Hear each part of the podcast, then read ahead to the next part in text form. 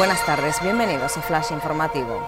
La madre de las niñas a las que se busca en Tenerife desde ayer denunció que su expareja la llamó para decirle que no iba a verlas más, tampoco a él. Tomás Jimeno, de 37 años, se llevó sin permiso materno a Ana y Olivia y dejó un mensaje de despedida a la familia. Supuestamente zarpó en una embarcación de recreo desde Santa Cruz que fue hallada vacía a la deriva frente al puertito de Guimar.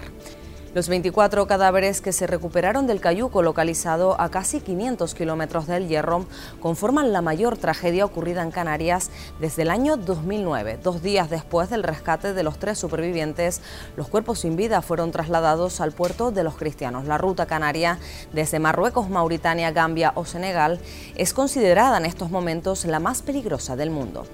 Un brote en un centro de trabajo en Tenerife crece hasta los 93 afectados. Otra reunión entre familiares y amigos deja 15 casos en La Palma y Lanzarote. Las islas han notificado un total de 92 eventos con más de 500 personas contagiadas, la mayoría entre parientes. Reino Unido estudia que sus turistas viajen a Canarias y Baleares a partir de mayo.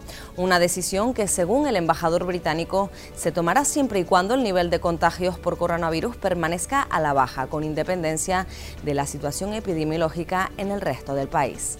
Más noticias en diariodavisos.com.